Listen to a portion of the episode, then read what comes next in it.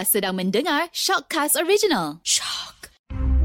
Jika anda diminta masuk ke sebuah bilik gelap untuk disoal siasat, apakah anda berjanji hanya akan berkata yang benar-benar? Tiada yang dusta atau selainnya, melainkan kenyataan yang benar sebenarnya.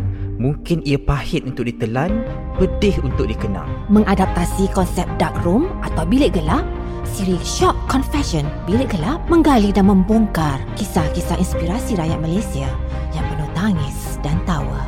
Di dalam bilik gelap ini, perca-perca kenangan manis, pahit, sedih, marah dan kecewa, malah kesesalan dan harapan dalam memburu piala kehidupan diluahkan secara telus dan jujur.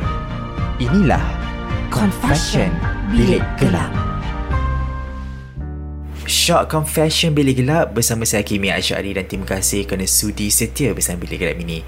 Sebelum tu saya nak ucapkan terima kasih kepada ratusan ribu pendengar Shock Confession Bilik Gelap kerana menjadikan podcast ini antara yang terbaik di Malaysia. Dan ramai yang tanya dengan saya, dalam bilik gelap ni selebriti je ke? Personality je ke? Ataupun apa kriteria untuk masuk bilik gelap ni? Jawapan saya hanya satu. Bilik gelap ni adalah kisah tentang kehidupan manusia. Kisah yang tiada kastanya. Kisah tentang wira dan wirawati kehidupan yang mungkin kisah mereka boleh dijadikan pedoman buat kita semua. Dan minggu ini saya membuka bilik gelap ini kepada seorang tetamu yang mungkin kisahnya sama seperti kisah anda. Saya membawa masuk ke dalam bilik gelap ini Kiah Propa. Terima kasih pada Kiah kerana sudi bersama dengan saya dalam bilik gelap ini. Yes, Kimi. Sama-sama, Kimi. Hmm, itu dia. Nak tanya Kiah, apa perasaan bila berada dalam bilik gelap ni, Kiah? Takut aku kau tanya aku kat bilik gelap. Bilik gelap ada kelambu tak?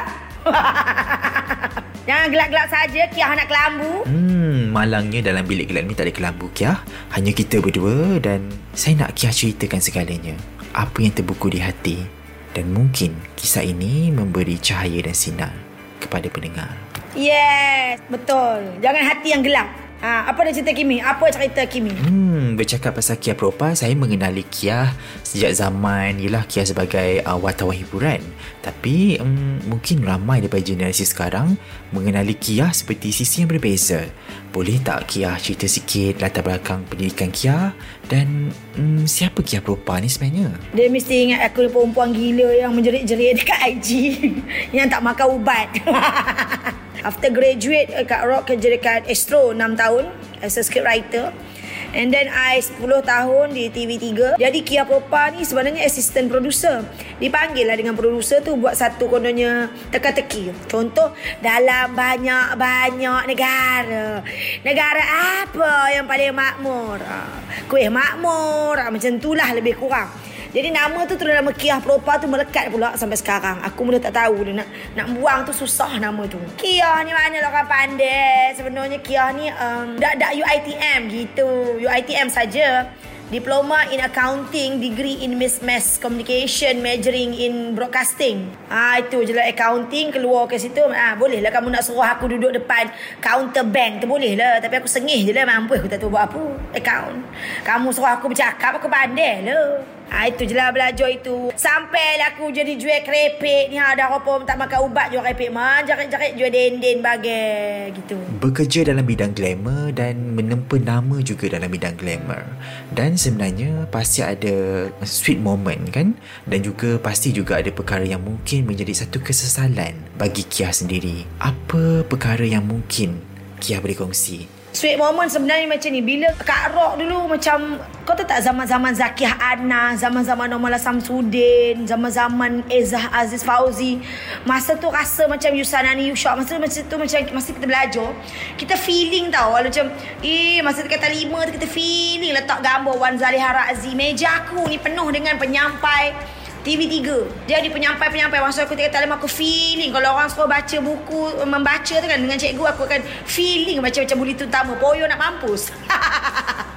Tapi Yang sweet moment dia bila Kau buat tu masa tingkat lima. Masa kau 17 tahun Umur dalam 20 tahun Kau jumpa orang-orang yang kau tampal gambar-gambar Ada dekat meja kau Masa kau tingkat lima. Dan kau berkawan dengan dia. Itu yang paling rasa macam Wow, faham tak? Sebab kita yang teringin sangat lah kau kena feeling. Masa tu teringin lah jadi baca berita. Walaupun kaedahnya. Uh, tapi bila dah jumpa macam bila jumpa Wan Zala Razi, bila jumpa Normal Samsudin, kita seolah-olah tak sangka kita boleh jadi kawan dengan dia, faham tak? Jumpa Zakia Anas. Jadi macam masa tu kita macam adore dengan dia orang sangat, betul tak? Masa tu kan macam zaman kegemilangan mereka semua. Dan juga kalau yang kau kata menyesal tu, menyesal tu taklah, tapi rasa macam menjadi seorang wartawan hiburan adalah macam mulut tu jadi jahat kan? Ha, macam akak jadi wartawan terjah, you know? wartawan galaksi jadi host terjah jadi host galaksi ini dunia hiburan dia jadi bila melibatkan gosip-gosip which is sebenarnya kita ni bukanlah minat menang gosip tapi bila kita dipertanggungjawabkan untuk mencari story-story panas betul tak memang kita kena hidangkan story-story panas jadi kita rasa berat nak tanya soalan-soalan yang kata orang agak mengaibkan you know Ialah soalan-soalan sejauh mana kesekian-sekian nama engkau bersekedudukan dengan lelaki orang. Contoh. Ah ha, sejauh mana engkau mabuk di kelab malam. Contoh. Kita nak keluarkan tu, ah kita nak keluarkan tu, kita sebenarnya kita tak nak pun tahu sebenarnya pergi mampu lah kau nak buat apa pun. Tapi cerita dia adalah itu adalah tanggungjawab. Yang mana bos kita akan tanya kita Mana story panas? Mana story panas? Kalau kita tak ada story panas Kimi mana kau nak tengok program kita Betul tak? Kalau program kita tu very dull Hambar Orang tak nak. Walaupun benda tu Ialah memang betul lah Mengaibkan Tapi Dan saya cakap berbalik kepada Tanggungjawab Ha, tapi terpaksalah kita ni pandai dalam kata orang. Jadi tidak bolehlah macam uh, terlalu bias dengan artis, tak boleh dekat sangat dengan dia orang untuk menjaga kita punya etik juga sebagai seorang wartawan hiburan. Ya? Terperik lah tapi taklah kata benci. Ha. Kia seorang presenter ya boleh bercakap di hadapan kamera dan juga boleh bercakap di hadapan halayak yang ramai tapi ada perspektif dahulu dan mungkin sekarang nak jadi seorang presenter ni perlu rupa yang cantik. Kena ada perwatakan yang menarik. Dan saya yakin Kia juga pernah merasakan bahawa Kia tak pernah cukup dalam kehidupan ni. Dan Kia juga membuktikan Kia boleh melakukannya.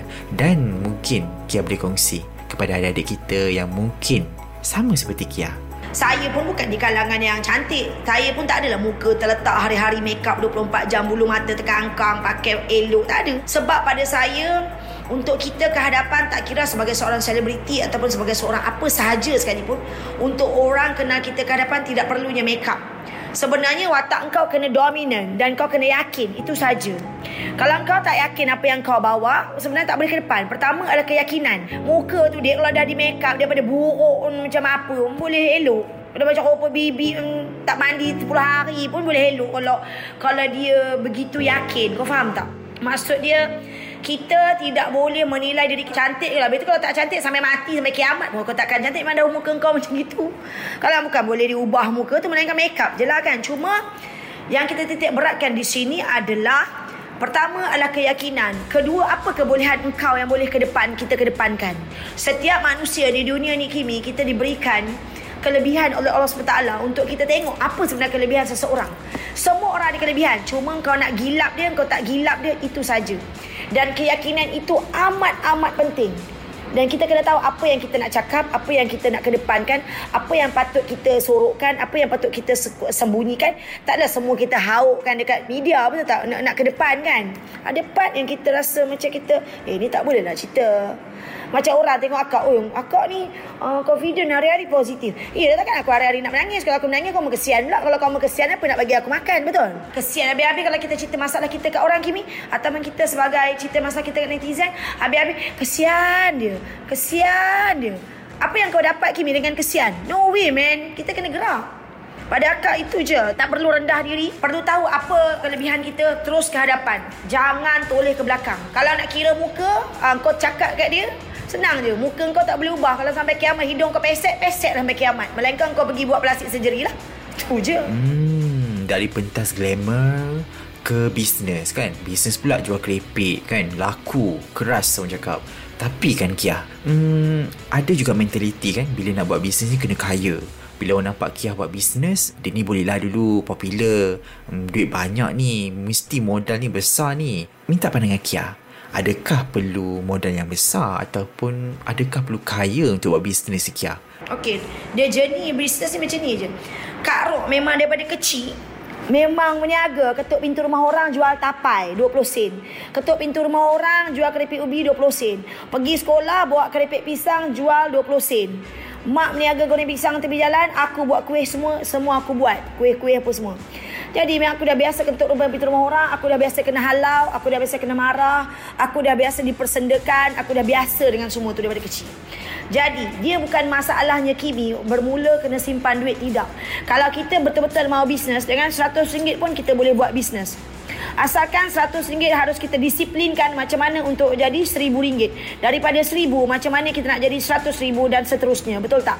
Bermakna disiplin kita menyimpan duit. Faham tak? Contoh, Kia Popa sebagai seorang wartawan hiburan tidak ada masa ya untuk membuat benda walaupun pandai buat kuih ke haprak ke apa semua. Tak ada masa time tu. Satu hari aku cakap dengan diri aku, aku nak berniaga lah. Masa tu Kak Rok, uh, gaji Kak Rok uh, lebih kurang dalam RM2,000 lebih. I ambil RM500 sahaja Kimi, modal. I pejam mata. I ambil satu produk iaitu chocolate chit chat. Chocolate. Kenapa saya ambil produk tu? Sebab produk tu tidak ada di mana-mana dan produk tu sedap. Saya ambil hanya RM500 saja lillah. Tidak ada ke mana-mana, I jual. Sebab bila kita ada duit Kimi, eh, contoh, bila kita nak buat bisnes, kita kena bermodal. Sebab bila kita ada bermodal kita ada tekanan. Ada setengah orang konsep dia oh, nak modal tapi tak nak tekanan tak nak keluar modal nak nak berniaga tapi tak nak bermodal kau rasa?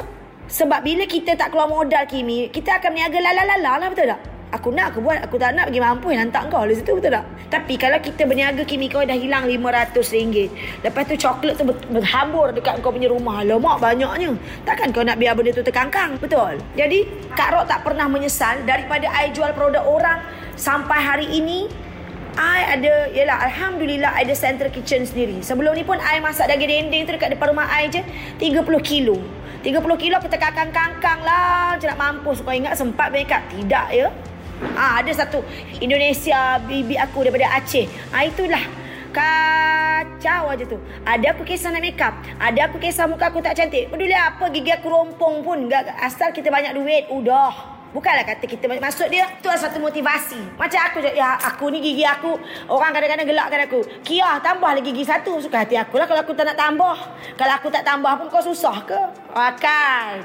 Orang tak akan habis bercakap. Sebab orang suka buat andaian dan andaian itu kita je yang tahu betul ke salah. Kalau kita nak buat duit, kita mesti disiplinkan diri kita. Ambil jadi pejam je mata. Okey, gaji ke bulan ni 2000. Tak kisah ambil 500 jalan.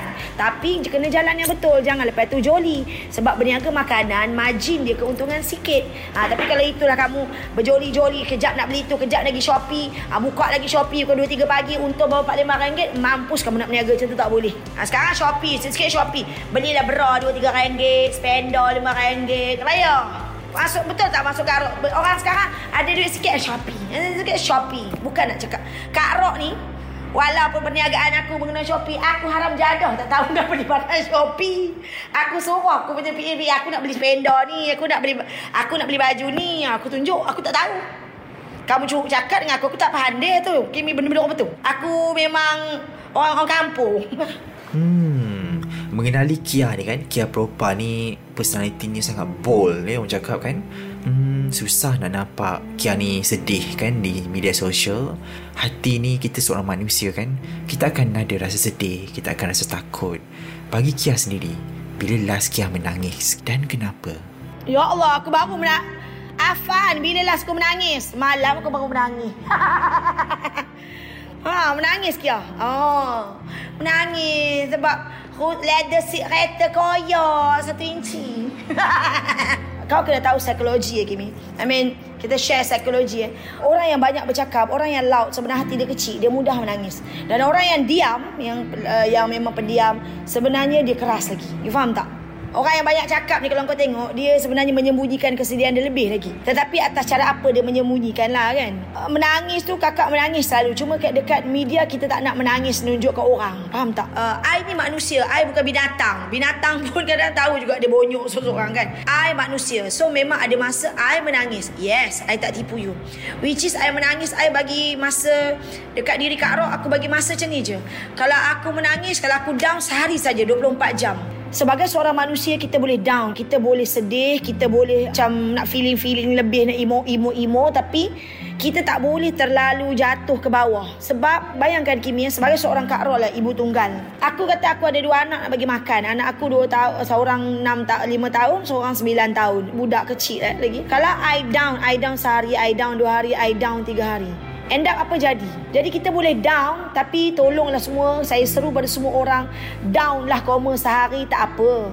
Jangan down tu berhari-hari sampai kau melemau, sampai kau nak biji mata kau macam Kasim Selamat buta. Jangan, tak payah. Sebab Kimi, sampai kita masuk liang lahat baru habis kita punya ujian di dunia, betul tak? Dekat dunia ni pernah ke kita duduk seronok aja? Tak ada Kimi, tak ada. Hari ni kita kurang kat sini. Esok kita uh, badan kita sakit pula. Esok lusa duit nak pakai. Ah, ini pula kereta pula tiba-tiba kena servis.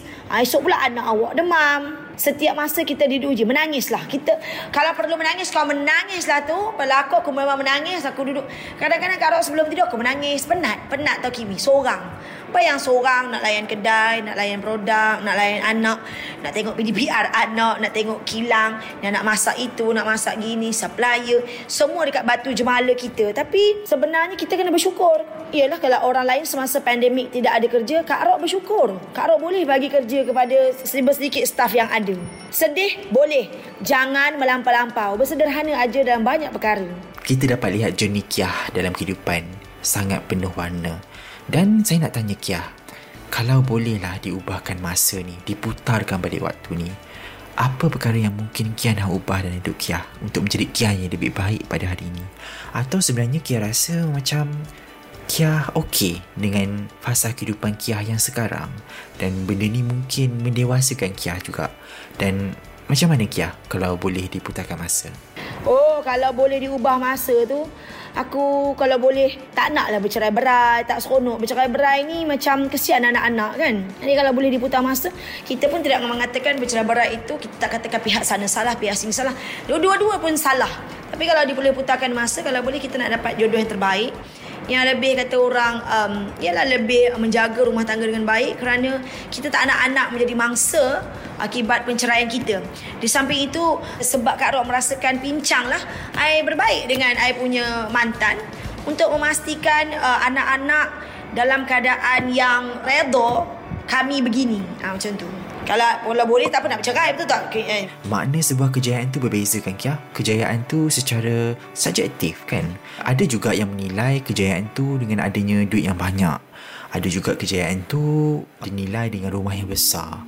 Bagi Kia sendiri, apa makna sebuah kejayaan? Kejayaan pada kakak adalah kita boleh kata orang menolong orang sekeliling kita dalam kata orang kita berdakwah faham tak? Bukanlah berdakwah macam mana Kimi. Simple, simple. You know? Macam contohnya uh, zaman sekarang pandemik orang tak ada gaji, kita jaga orang, kebajikan. Maksud dia kejayaan kakak adalah bagi aku tiap-tiap bulan kena ada kejayaan. Sebab apa tau? Tiap-tiap bulan aku kena pastikan sale. Sale aku kena bagi beberapa pekerja aku duit. Ah biar kita tak makan tu Kimi, biar kita biarlah rumah kita tak bayar, biarlah kita ni tak bayar apa barang kita dululah.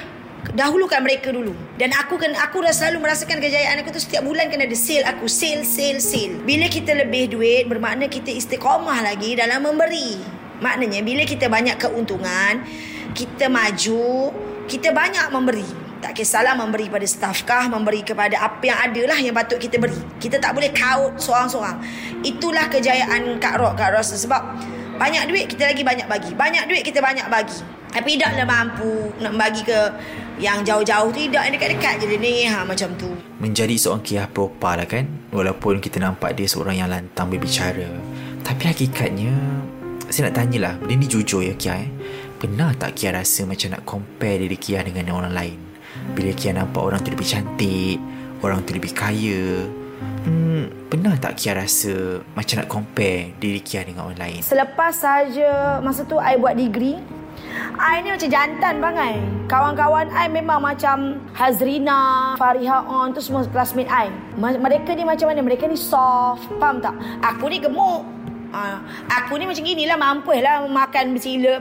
Uh, mereka lebih uh, protokol mereka lebih kita rasakan kecil molek dan mereka lebih diterima semasa tu Kak Rok praktikal tau. Jadi I merasa macam ish mm, rejection lah macam iyalah orang lelaki tengok orang kecil tengok aku lah kan orang lelaki kan mampus gelap macam hantu macam ni Lagi-lagi kita baru grad ya, bukan tengah praktikal kan. Kita pakai seluar besar demo. Kita, awak tak ada duit nak beli Levi's masa tu. Ha, demo pakai Levi's. Kasut awak ni pun beli je kedai-kedai biasa kat bazar-bazar biasa. Ha, demo demo Balenciaga apa Balenciaga apa benda lah apa benda macam tu lah. Jadi masa tu kita pun ada rasa rejection sebab kita rasa macam kita gemuk, kita ni lak, kita tak macam orang. Tapi akak masa tu menangis lah macam sedih. Kawan-kawan pun tahu lah. Macam uh, yelah adalah macam beberapa orang yang kita uh, buat kita rasa sedih macam tu kan. Dulu mana ada body shame, body shaming ni semua law ni tak ada. Jadi kita rasa macam eh sedih lah. Aku buat program Kita punya program pun tak adalah Nona yang cantik Wanita hari ni Kita punya program. Dihantar je kita dalam hutan beli Berselepat-selepat ni apa semua. Tapi Memang masa tu menangis lah. Tapi um, End up Akak cakap masa habis I practical I cakap dengan my boss Saya cakap uh, Bang I cakap Satu hari saya tunjukkan abang Siapa saya. Aku memang macam tu perangai aku. Saya akan tunjukkan abang Saya berjaya lebih pada abang Alhamdulillah sekarang banyak benda yang macam I tak berubah actually I sama je. I boleh pakai kasut murah I okay je. Mana-mana pun I okay Kalau you tengok dekat IG Kak Rok pun Kak Rok bukan orang yang mementingkan makeup. I tak penting Bagi I pergi mampus aku orang semua. Aku tahu sale aku jalan Sale aku jalan Aku tahu. Masa tu baru je Habis belajar Baru masuk dunia TV Jadi orang semua pandang kita Mungkin kita ni nak lawa handbag. Awak handbag pun tak ada dulu. Awak pakai lah backpack. Okey Kia, saya akan gelapkan bilik ini lagi Kia. Bilik ini dah cukup gelap dan saya akan tanyakan soalan ini kepada Kia. Kalaulah hari ini hari terakhir Kia berada di dunia ni dengan siapa ingin Kia berterima kasih dan kenapa Kia? Orang yang patut aku terima kasih Of course lah Orang pertama adalah ibu bapa aku Sebab dia orang sentiasa support Kak Rock Which is macam Bukanlah support-support daripada segi sokongan. Lepas tu contoh I tak ada Business-business ni I tak boleh buat loan You know. Kadang-kadang Sebab sikit I pinjam duit dia orang. So kalau tanpa dia orang Tanpa dia orang bagi sokongan Tanpa dia orang faham Tanpa dia orang tolong kita Kita tak sampai tahap ini. Satu eh. Nombor dua, I nak berterima kasih kepada dua orang sahabat iaitu nama dia Linda dan juga Faridah. Mereka ni dua beradik daripada Sarawak yang sentiasa meyakinkan Kak Rock macam kalau Kak Rock cakap, eh aku tak ada sale hari ni, aku tak ada sale lah. Dia orang akan cakap, Rock, Kak Rock, Rock kena percaya dengan Allah. Kena percaya dengan Allah, kena percaya dengan Allah. Walaupun hari tu, kata, contoh eh, dah 15 hari bulan, sale kedai tak ada. Tak ada orang order. Tak apa Kak Rock, tak apa Rock. Uh, Allah tahu kau ada pekerja, Allah tahu kau ada tanggungan, Allah tahu kau seorang janda, Allah tahu kau ada anak. Dan Allah akan bagi rezeki. Dan benar. Dulu Kak Rock tak yakin. Now, I dah jadi macam kena basuh dengan dia orang. I jadi seorang yang yakin I jadi seorang yang berserah kepada Allah. Kalau dulu kan Kak Arok jadi macam Eh macam mana sil tak ada Sil tak ada. Ada ngelupa macam mampu. Jadi nak, darah kita pun naik. Tapi sebenarnya betul Dengan mereka punya basuh Kepala otak Kak Arok Sampai Kak Arok macam boring lah Dengan orang cakap kan? Menyampah dengan orang ni dulu. Tapi sebenarnya bila kita tahap ini Betul lah.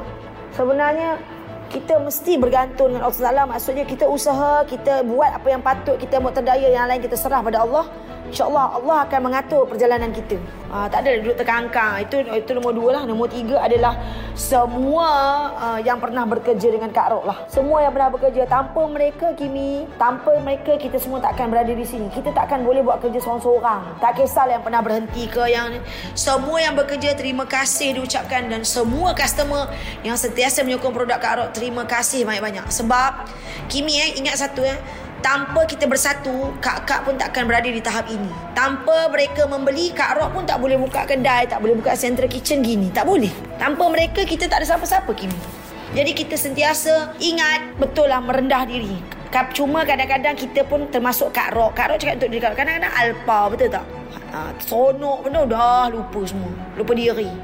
Ha, cakap kita tu kadang-kadang tak perasan kita belagak tapi sebenarnya macam belagak ha, macam itulah. Jadi sebenarnya kita sentiasa kena merendah diri dan terima kasih kepada orang-orang yang sentiasa mendukung, menyokong dan juga sentiasa membantu Kak Rok bila-bila masa Kak Rok berada lah. Terima kasih yang baik semua datang daripada Allah yang buruk daripada Kak Rok seorang je. Terima kasih Kia kerana sudi berkongsi bersama Bilik Gelap ni. Sebenarnya banyak kita belajar daripada Kia. Daripada kisah Kia hari ini. Ya ke? Aku tipu je kamu tu. Last sekali sebenarnya tipu ya Kia ya Aku peropak je. Sebenarnya banyak kita belajar daripada Kia Yes Kimi thank you. Jangan bergelap berbenung. Buka balik lampu. Tengoklah cahaya sikit kat luar tu. Dan teruskan berinspirasi Bersama Shark Confession. Bilik Gelap